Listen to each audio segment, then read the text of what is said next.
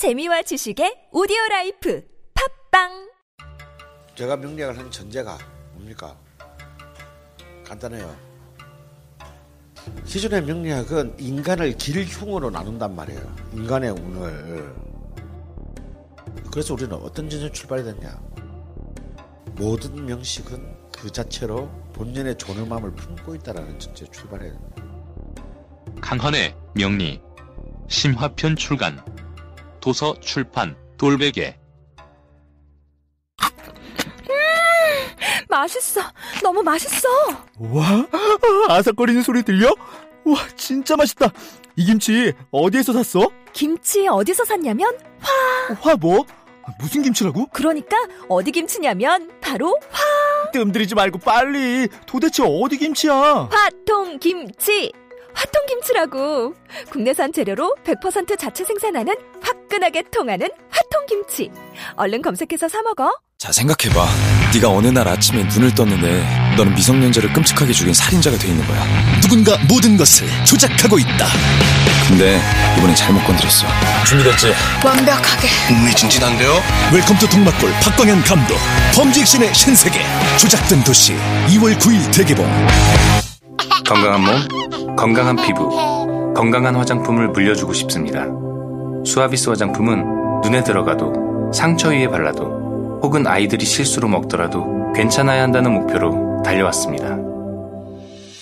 샴푸, 린스, body wash, 클렌저, 오일, 토너, moisturizer, 크림. 이제는 삶의 일부가 되어버린 수많은 화장품.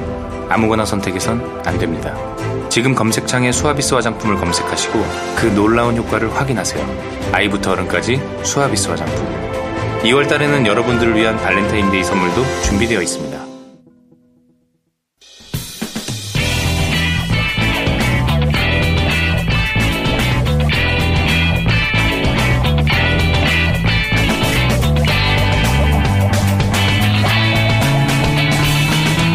김어준의 뉴스 공장.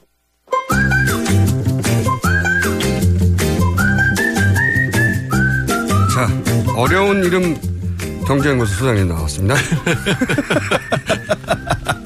아버지가 발음이 잘 안 돼가지고 그냥 칼 플라라니. 예. 제가 원래 발음이 잘 되거든요. 근데 이건 너무 리을이 많아요. 칼 플라라니. 폴라니 아니라 폴라니라.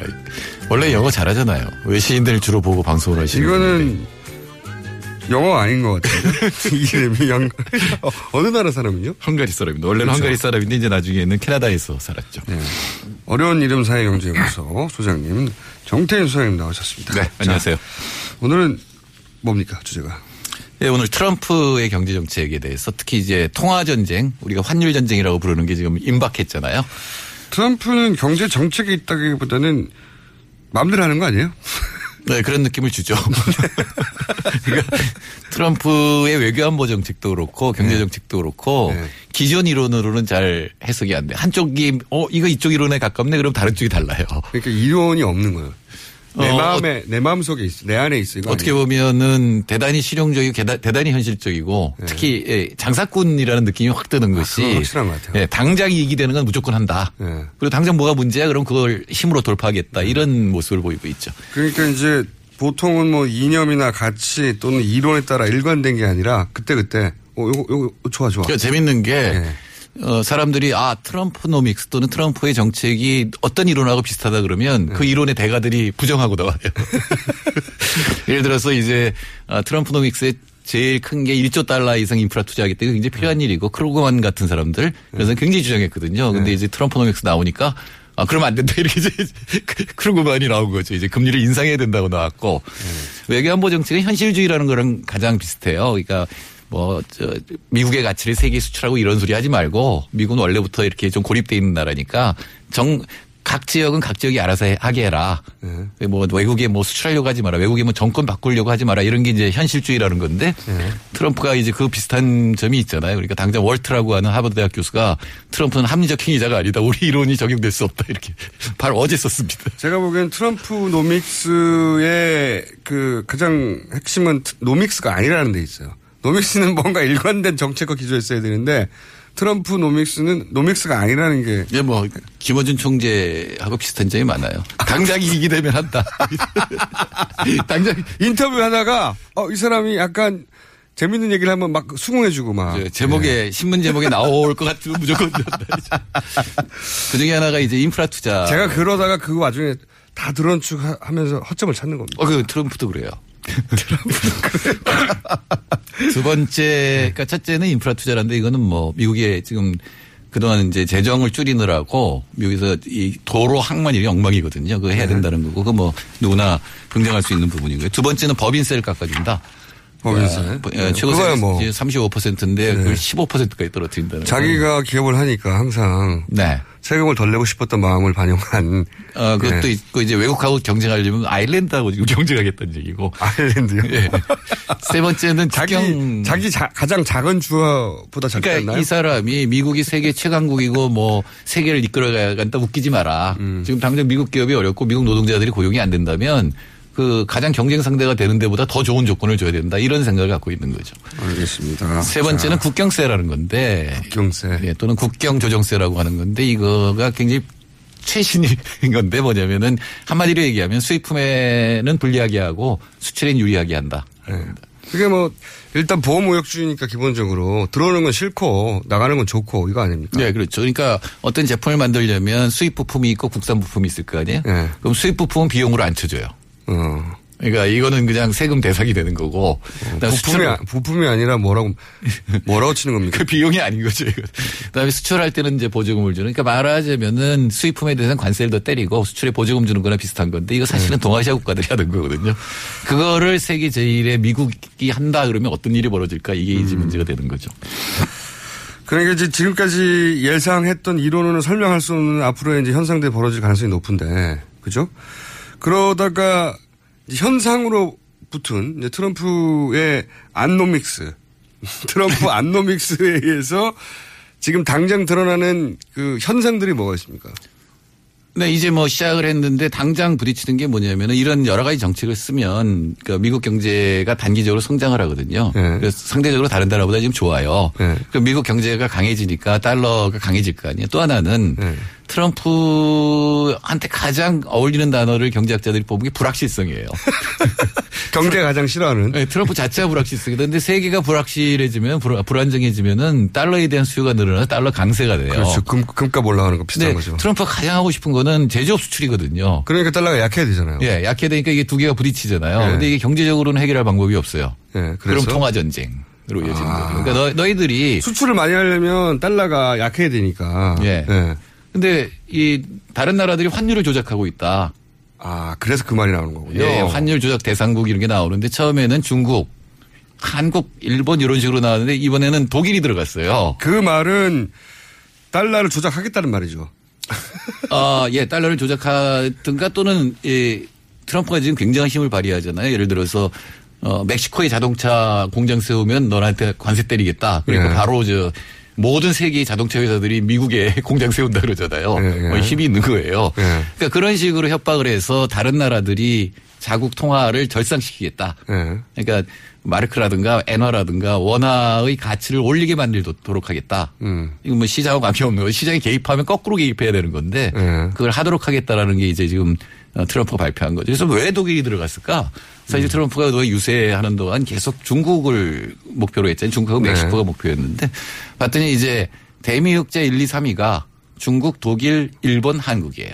아, 지금 세 나라만 얘기해서 한국이 빠진 거죠. 어, 순서대로 지금 예. 말하자면 펀치를 날리고 있는 거군요. 그러니까 나바로라고 하는 피터 나바로라고 하고 있는 어 어바인 캐- 캘리포니아 어바인 대학 교수가 있는데 이 사람이 이제 중국 하고 전쟁을 해야 된다라고 주장하는 사람인데 네. 이 사람 경제학자니까 통계를 봤죠. 그래서 네. 독일에 대한 걸 꺼냈어요. 음. 그래서 독일까지 집어넣은 거죠. 그러니까 너희들이 지금 환율 조작을 하고 있으니까 어 조작을 그만두고 시장에 맡겨라라고 이제 주장을 하는 거죠. 근데 실제로는 우리가 조작할 거야. 이런 거. 그런 거죠. 왜냐면은 니네도 조작했으니까. 사실은 독일은 억울한 것이 독일의 경쟁력에 비해서 지금 유럽이 평가 절하되어 있는 건 맞아요. 왜?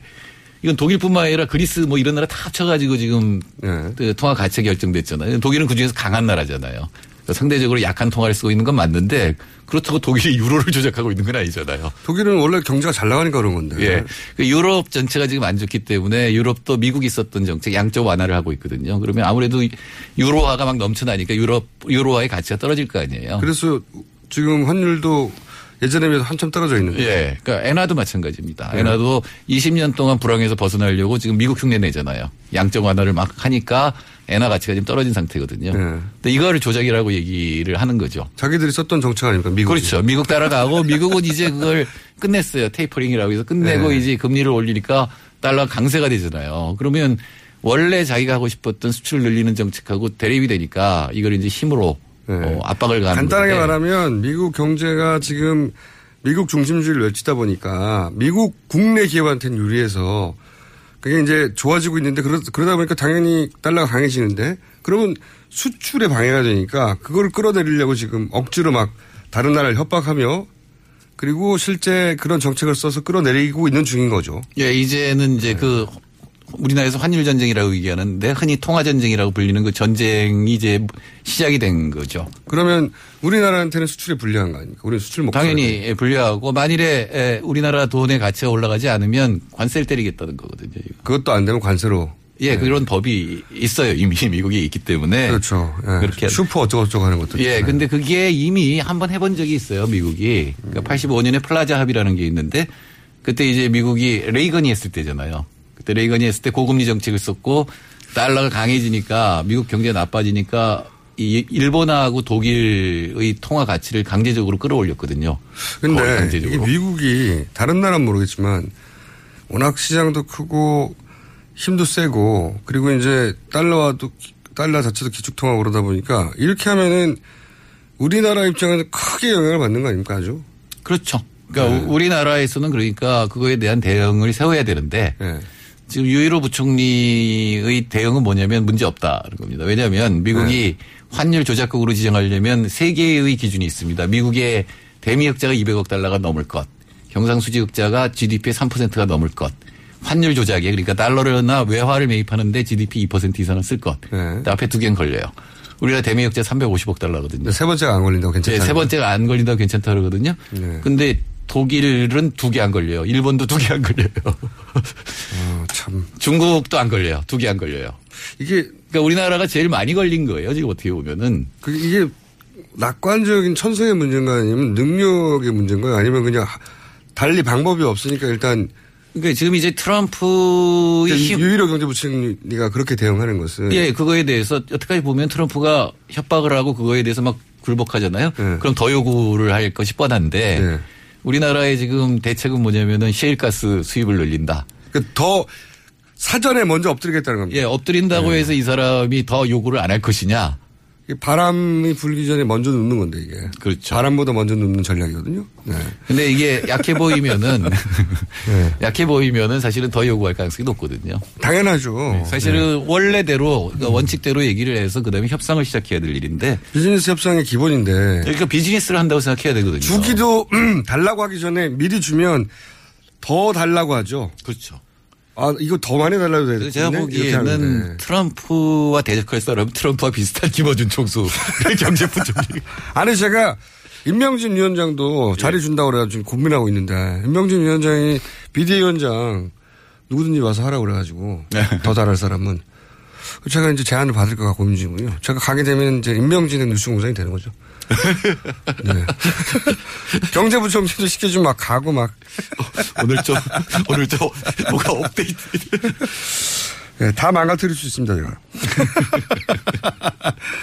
이제 자. 미국 내에서 바로 이제 문제가 되는데 근데 이제 미국 내에 이 반발이나 미국 내 네. 물론 다른 죄송합니다 조치들은 그 이민자들에 대한 조치나 이런 거는 벌써 미국 내에서 커다란 반발에 부딪히잖아요. 예, 그것도 있고 오바마 케어에 관한 것도 바로 이제 네. 반발이 시작되고 근데 요 경제 트럼프 안노믹스에 대해서는 반발이 없습니까? 어, 많죠. 많죠. 일단 경제학자들이 제일 걱정하는 건 인플레이션이에요. 음.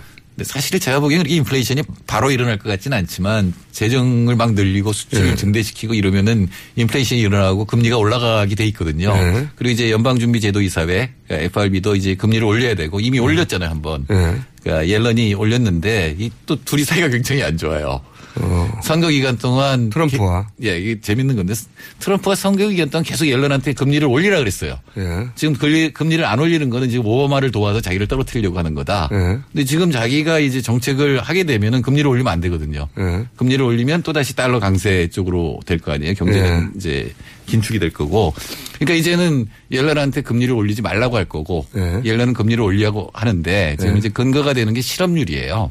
예. 근데 지금 미국의 실업률이 이제 한 4.5% 미국 입장에서는 굉장히 실업률이 낮은 상태입니다. 예. 근데 이제 트럼프는 주장이 사실상 실업률은 42%다. 이 4.5하고 42 10배 정도 차이가 나는데 뭐 암만에 막 하니까요, 트럼프는. 예, 자기, 모든 것은, 모든 짓은 자기 마음 안에 있잖아요. 트럼프 예, 혼자. 비, 아, 그 일리가 좀 있어요. 비경제 활동 인구라는 게 있거든요. 그러니까 일하지 않, 일할 수 있는데 일하지 않는 사람인데. 아유, 통계 얼마든지 가지고. 근데 실업자는 뭐냐면 일할 의지가 있는데 일 못하는 사람을 실업자라고 얘기하는데 네. 이제 트럼프는 일하지 않는 사람은 전부 다 실업자다. 네. 42%니까 더 늘려야 된다. 그러면 금리를 올리면 안 된다라고 지금 주장을 하는 거고. 트럼프가 무슨 그런 과학, 경제 이론에 입각해서 얘기하겠어요. 그래서 이제 말을 하나 만들었잖아요. alternative fact라고.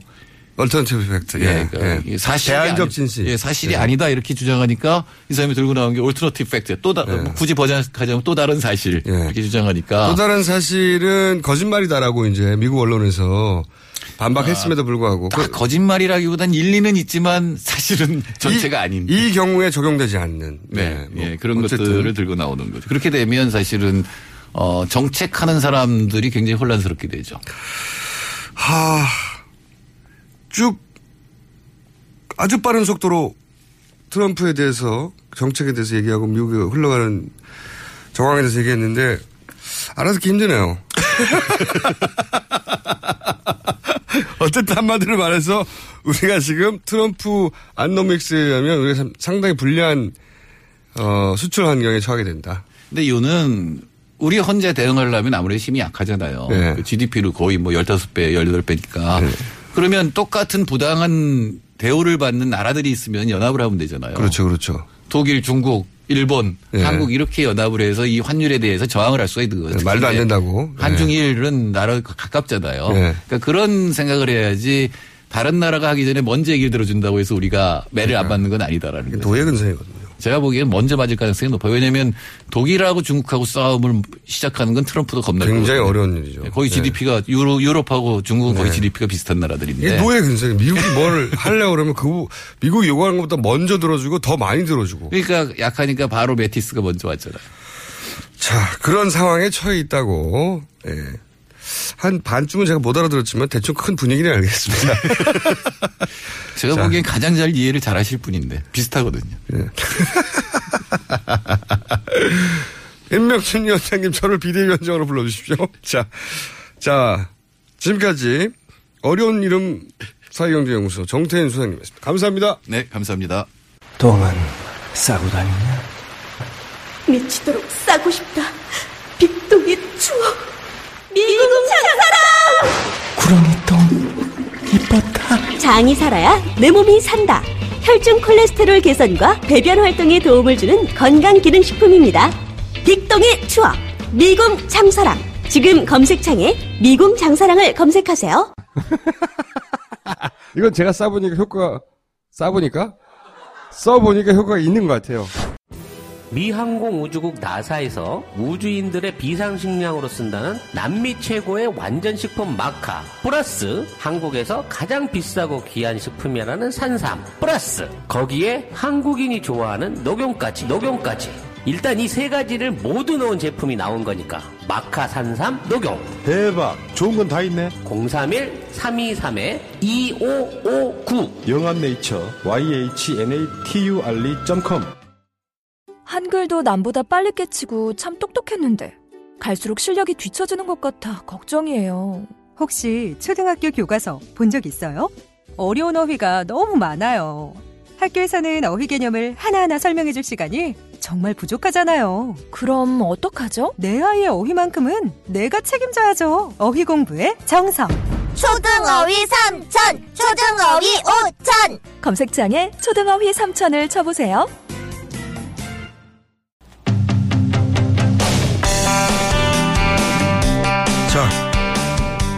3부 인터뷰 시간입니다.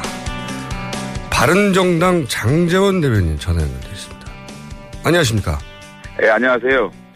대변인, 아, 의원님이 할게요, 그냥. 대변인 너무 기네요. 네, 의원님. 네, 큰일 났어요.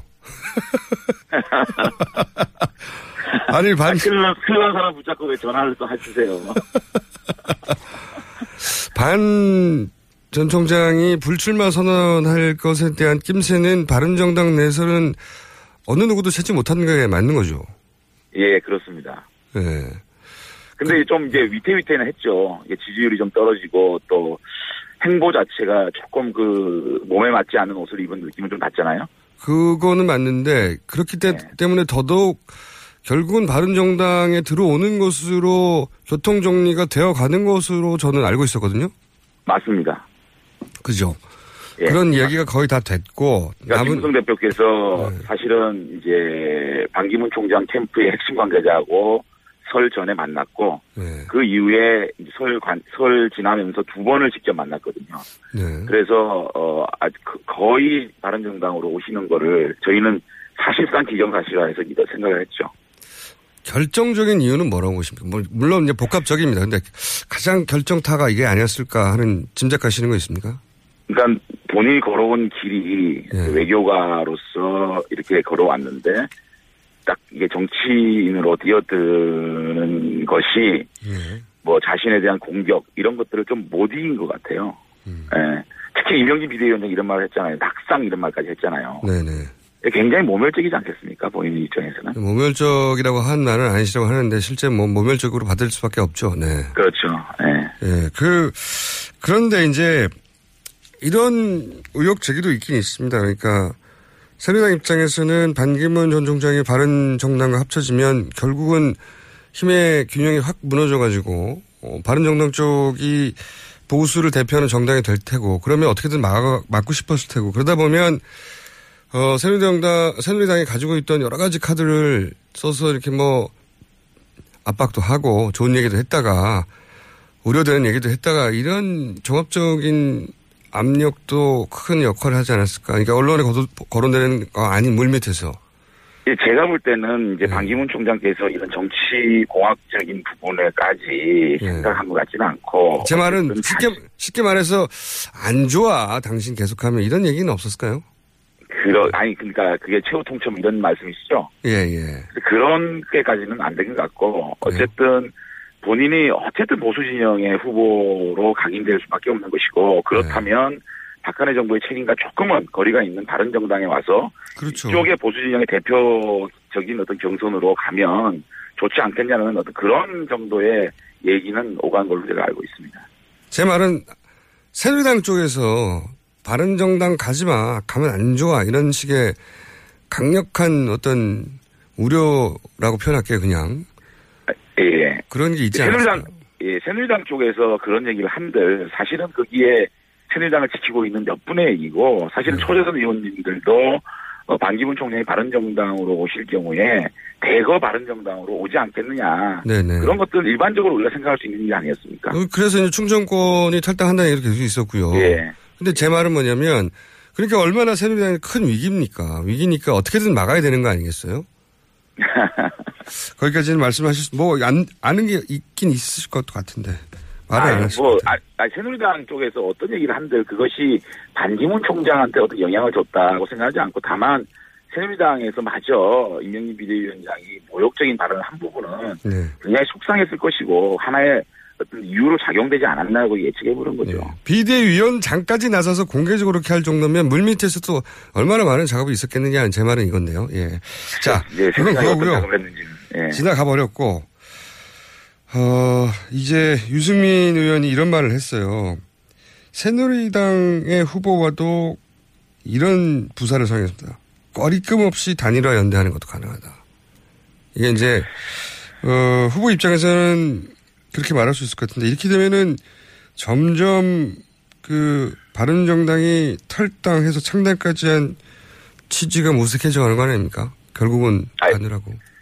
근데 이제 새누리당이 반기문 총장 불출마 이후에 예. 세 가지 기류가 있는 것 같아요. 세 가지요. 예. 첫째는 남경필, 유승민 의원을 믿고 그냥 저희들이 창당 정신을 살려서 쭉 가자. 왜 왕도가 있느냐라는 부분이 하나 있고 두 번째는 그래도 김무성 대표 같으신 분이 이제 많은 준비를 해온 건 사실이거든요. 지역에 사무실까지 거의 지정해 놓고 전국 경선을 할 준비를 했잖아요. 그러니까?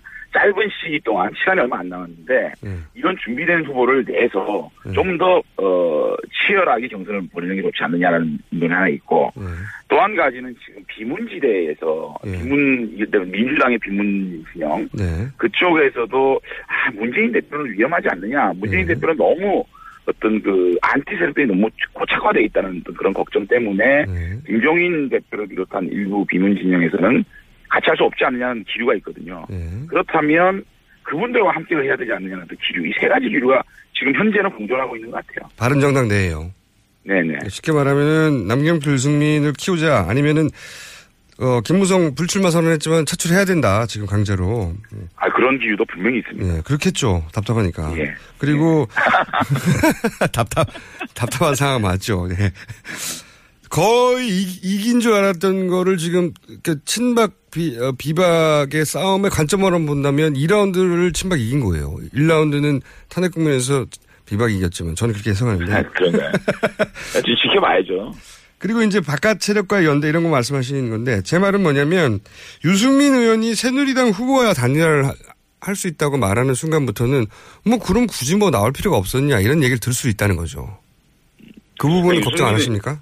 유승민 의원이 지금 새누리당과 뭐 이렇게 보수 단일 후보 말씀하시는 거는 네. 지금 사실은 반기문 총장께서 들어오시면 유승민 남경필이 같이 붙을 경우에 유승민 남김을 같이 두목될 수 있는 것을 생각하지 않았겠습니까? 근데 반기문 변수가 없어지다 보니까 예. 어, 독자 유승민 후보 독자 후보론에 대한 비판 네. 그러니까 왜 그렇게 지지율이 오르지 않느냐라는 데 대해서 비판을 하기 때문에 어, 이, 그러면 경선을 통해서 보험 보수 후보의 단일 후보를 하자, 해야 되지 않느냐라는 어떻게 보면 선수를 치는 거 아닌가 생각이 좀 들어요. 그, 아니 그, 그 의도는 저는 충분히 이해가 가는데 이제 그 바깥에서 보기에 야 그럴 거면 뭘 탈당을 했어. 어차피 경선할 거면 안에서 경선하지. 이런 지적이 나오지 않겠냐는 거죠. 그런 비판은 나올 수가 있죠.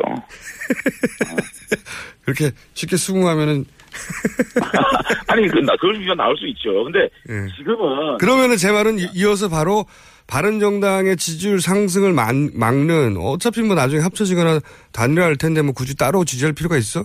이게 연결 이렇게 연결되지 않을까요? 아, 그, 물론 그런 부분들이 좀 걱정되는 부분인데, 예. 사실은 이제 그, 조기 대선이 현실화되면 될수록, 예. 이게 새누리당은 사실은 황교안 총리 외에는 대안이 없는 것이고, 음. 황교안 총리 같은 경우는 지금 탄핵되기 전까지는 아무런 어떤 액션을 할 수가 없어요. 새누리당 그렇죠. 같은 경우에는. 네. 근데 바른정당은 그 안에서 공간이 최소한 한 달 이상은 네. 여기서 대선 후보군에 여러 가지 논란을 일으키면서 오히려 네. 바른정당 쪽에 시선이 모여질 수 있는 부분이 있거든요. 네. 그 안에서 저희들이 대안을 찾아 나간다 그러면은 음. 그 보분 보수 진영의 경선의 대표성을 바른 정당에 가질 수 있는 부분이거든요. 그러니까 시간이 가면 갈수록 바른 정당 쪽에 더 관심이 모이면 새누리당 의원님도 이쪽에 더 관심을 가질 수밖에 없는 상황이니까요. 오히려 그런 것을 기회로 작용될 수 있는 거죠. 그거 저도 일리 있다고 생각합니다. 그동안 이제 반기문 총종, 전 총장이 이제 가려져 있었는데, 예. 이제는 이제 가림막이 사라지니까 보이기 시작했죠. 유승민, 유승민도 대안이 되나 이렇게 계속 쳐다볼 공산이 커지죠. 예. 네. 그래서 그러니까 한 달- 그 새누리당은 계속 경선도 안 하고 대선 준비를 안 하면서 일부 기득권을 지키겠다는 새누리당 지도부 또 진박들이 황교안 띄우기를 계속 하겠죠. 네. 그런 혼란을 겪고 있는 거 하면 우리는 지금 차기 대선 구도를 만들어 나가는 상황이 되면 우리 국민들이 어느 쪽을 바라보겠는데 그렇다면 자연스럽게 새누리당의 초재선 의원님들이 이쪽을 바라볼 수밖에 없는 상황. 그게는 굉장한 기회가 될 수 있는 거죠. 저도 그런 가능성이 있다고 생각합니다. 근데 이제 네. 새누리당도 사실은 정치 오래 한 선수들 아닙니까? 네. 예. 당연히. 그리고 적어도 이 바른정당에 있는, 들- 있는 분들보다 물밑 작전을 훨씬 더 잘하는 분들인 걸로 저는 알고 있는데. 자. 제가 걱정하는 건 예를 들어서 말이죠. 황교안 그 권한대행이 갑자기 헌재 소장 임명 권한을 막판에 써버려요. 그래서 헌재 소장을 임명해야 하니 구인이 다시 될 때까지 헌재 판결은 내리면 안 된다는 뭐 정치적 압력과 여러 어 플레이를 하고 뭐 가전 그러니까 그냥 당하지는 않을 것이다. 이런 생각을 하지 않으십니까? 아니 근데 저 그거는 이제 황교안 총리가 진짜 대선에 꿈이 있을 때 그런 저런 생각들을 하지 않겠습니까? 그런데 예. 이게 정치가 아무리 아무리 그렇지만 황교안 총리가 진짜 결심할까죠? 아직까지 아직까지 아직까지 그 부분에 대해서는 저는 그렇지 않다고 보고 있거든요. 왜 그렇게 생각하십니까? 근거 아니 이분이 진짜 나왔을 경우에 첫째는 보수 진영의 대선 전략에서도 굉장히 이 필패 후보예요.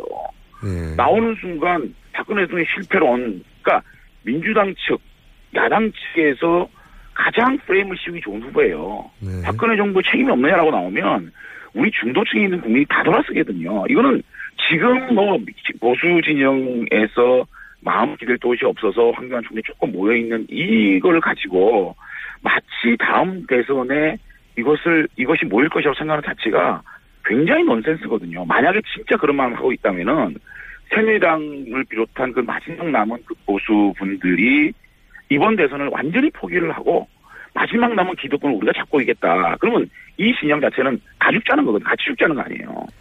어디 정치를 그렇게 합니까? 물론 뭐 다 합리적인 지적이신데 새누리당 입장에서 어차피 이번 대선 잘못되면 어차피 죽을 건데 아니 어차피 죽더라도 우리가 건전한 야당, 그러니까 힘 있는 야당은 돼야 될 거 아닙니까? 굉장히 합리적 예. 야, 그것마저 붕괴하죠 그러면 예. 진짜 이거는 우리 국민들이 용납 안 할 거예요. 우리 국민들이 어느 정도 어느 정도 되는 국민들인데 그걸 용납을 하겠어요. 그 굉장히 합리적인 지적이고 합리적인 판단이라면 그렇게 해야 될 텐데 지난 어 탄핵 국면에서 친박 진영이 그렇게 합리적으로 대응하던가요? 그래도 이게 점점 시간이 다가오면 다가올수록 네. 이 보수 진영이 전략적 선택을 할 거라고 봅니다. 저는. 알겠습니다. 이제 결국은 보수 유권자들이 가늠해 주겠죠. 그렇죠. 네. 어, 오늘은 여기까지만 짚어보고요. 어차피 서로 어떻게 될지 모르니까 네. 간만 봤습니다. 그런데 네. 앞으로 이제 자주 간볼 상황이 생길 것 같아요. 자주 자주 연결하겠습니다. 열심히 하겠습니다. 네, 감사합니다. 예. 지금까지 바른정당의 장재원 대변인이었습니다.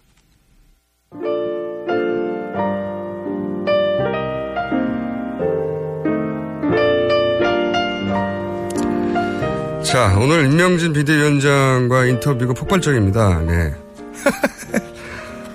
독사와 능무로이가 서로 간을 보는 것 같다. 이런 문제가 왔네요.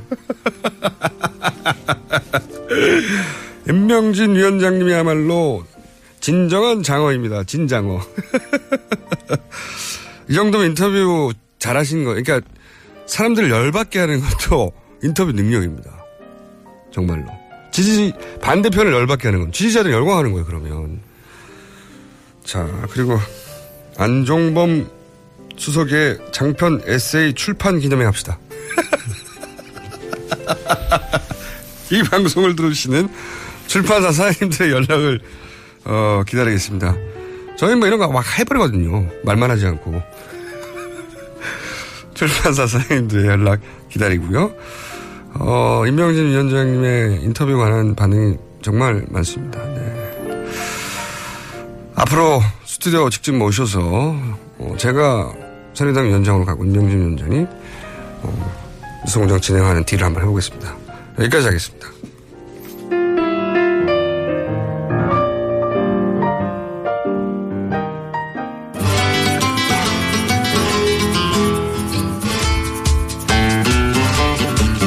자, 저는 이분 이름을 얘기할 때마다 어, 대행이라고 막 자꾸 말하고 싶어요. 그러지 마세요. 자, 황교익 맛대행. 모든 맛을 사랑하는 사람들 대신해서 나오신 황교안, 또 황교안이라고 하나요? 마세요. 몇 번 헷갈렸어요, 예전에. 예. 황교익 맛대행 나오셨습니다. 예. 반갑습니다. 황교익입니다. 네. 맛대행. 아, 괜찮은데요? 저 방금 생각해낸 건데. 예. 이렇게 하면 덜 헷갈릴 것 같아요. 아, 이게, 그, 별로, 하- 제가 이름이 끝자리가 한자리 차이로 해서 이렇게 뭐, 그 언론사에서 오자도 내고 이래요.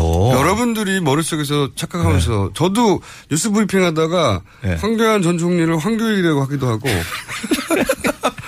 몇 번 했어요. 그러지 마세요. 네, 맛대행 나오셨습니다. 맛대행. 기분 별로 안 좋습니다. 네. 제가 황교안 어, 전, 예, 그, 지금 또 전 총리라고 자꾸 하고, 이제 네, 네. 대통령 후보로 나설 거라는 생각 때문에 이제 자꾸 전 총리라고 하고, 어, 그 분을 이제 황대행이라고 부르거든요. 안 헷갈리려고. 네. 어, 황, 맛대행이라고 부르겠습니다. 오늘 주제는 뭡니까? 어, 슬로푸드 이야기를 하려고 그래요. 슬로푸드. 어, 한식 세계와 관련한 여러 자료들을 보면 한국 음식의 특징 중에 하나를 두고 어, 네. 슬로푸드다.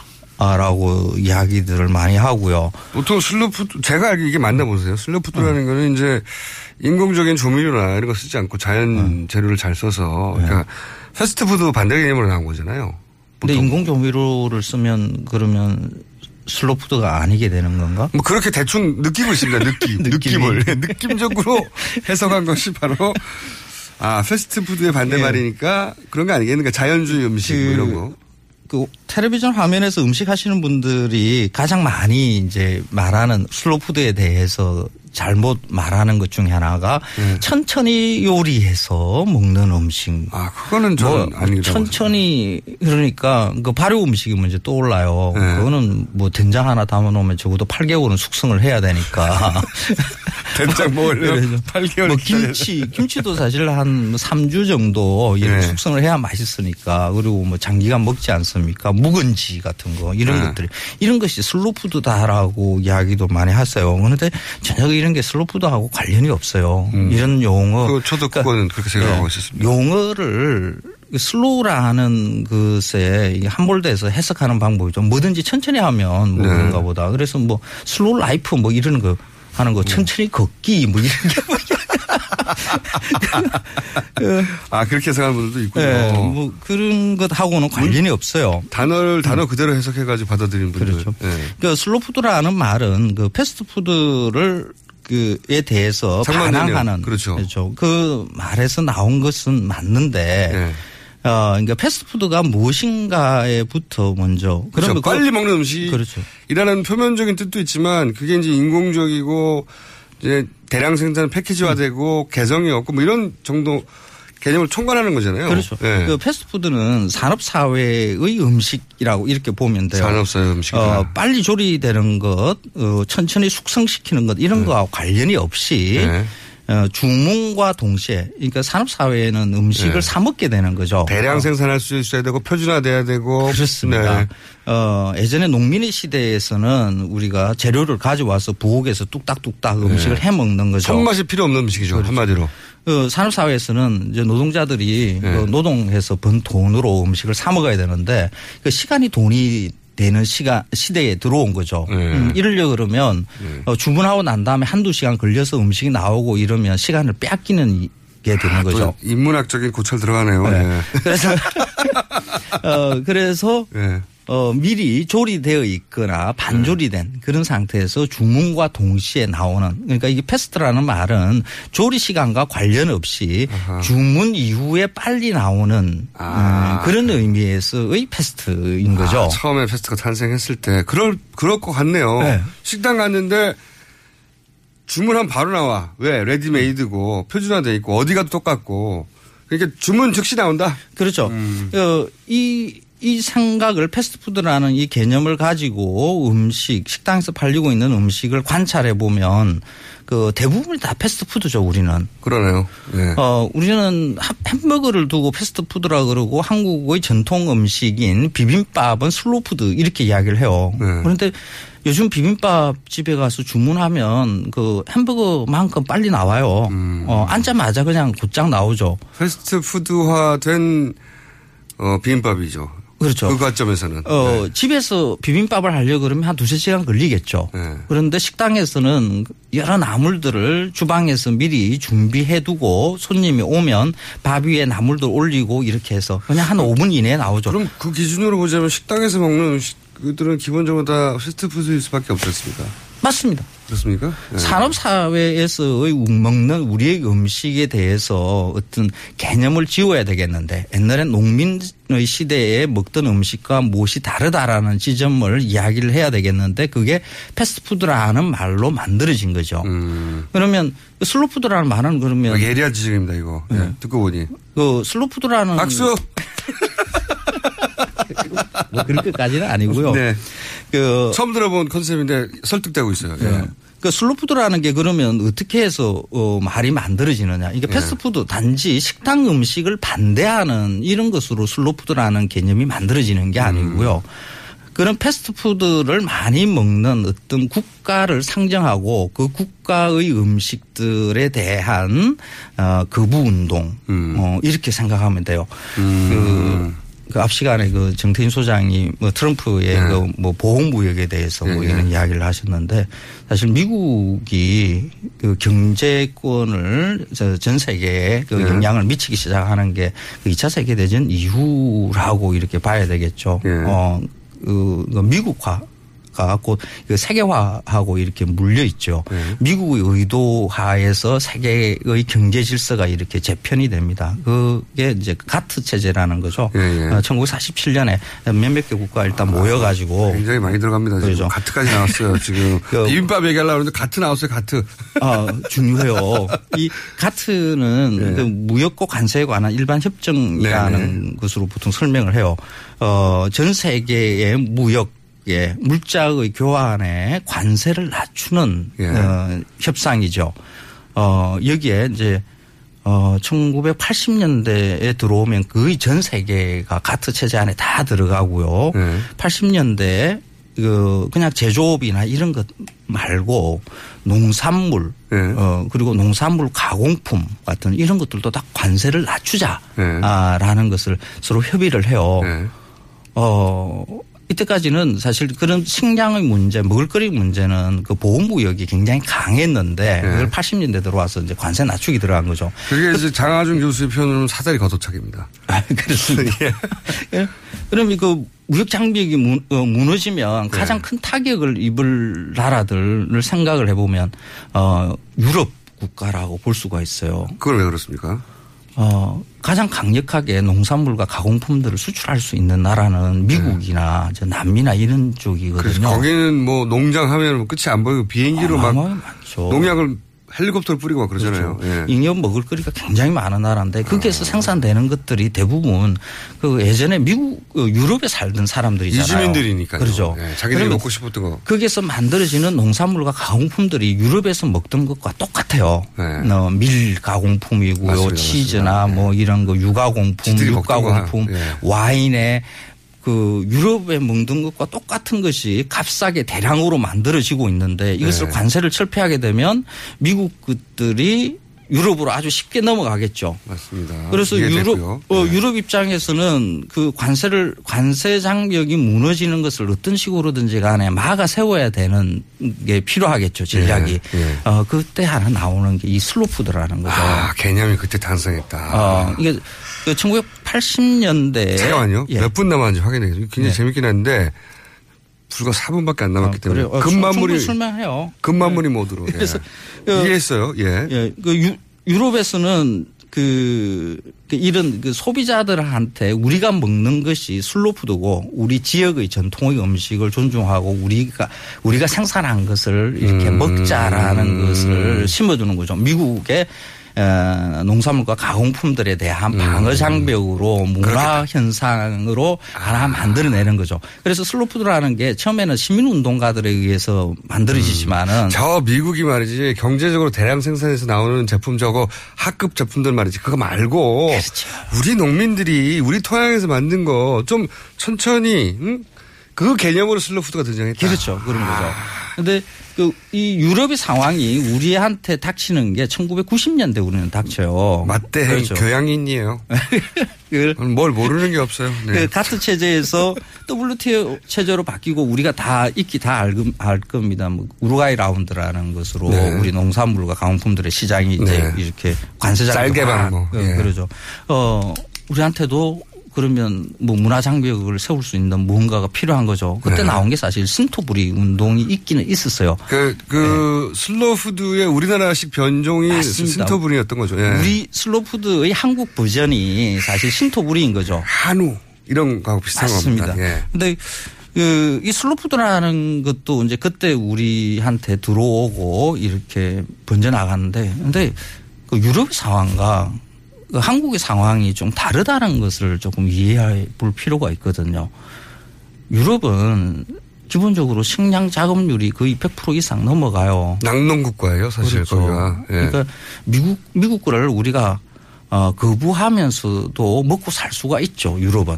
예. 근데 우리는 어, 곡물 자급률이 한 20%대밖에 안 돼요. 그래서 어, 에너지 그래서? 기준으로 보다 한 40%대의 자급률을 가지고 있거든요. 네. 우리는 global food를 수- 구입해서 먹어야 될 수밖에 없는 처지에 있는 거죠. 그러니까 우리는 본질적으로 슬로푸드라는 게 만들어질 수 없는 토양입니까? 환경입니까, 현재? 그렇죠. 우리 땅은 굉장히 좁아요. 아, 슬로푸드 단어 쓰지 말라는 많고요. 얘기네요.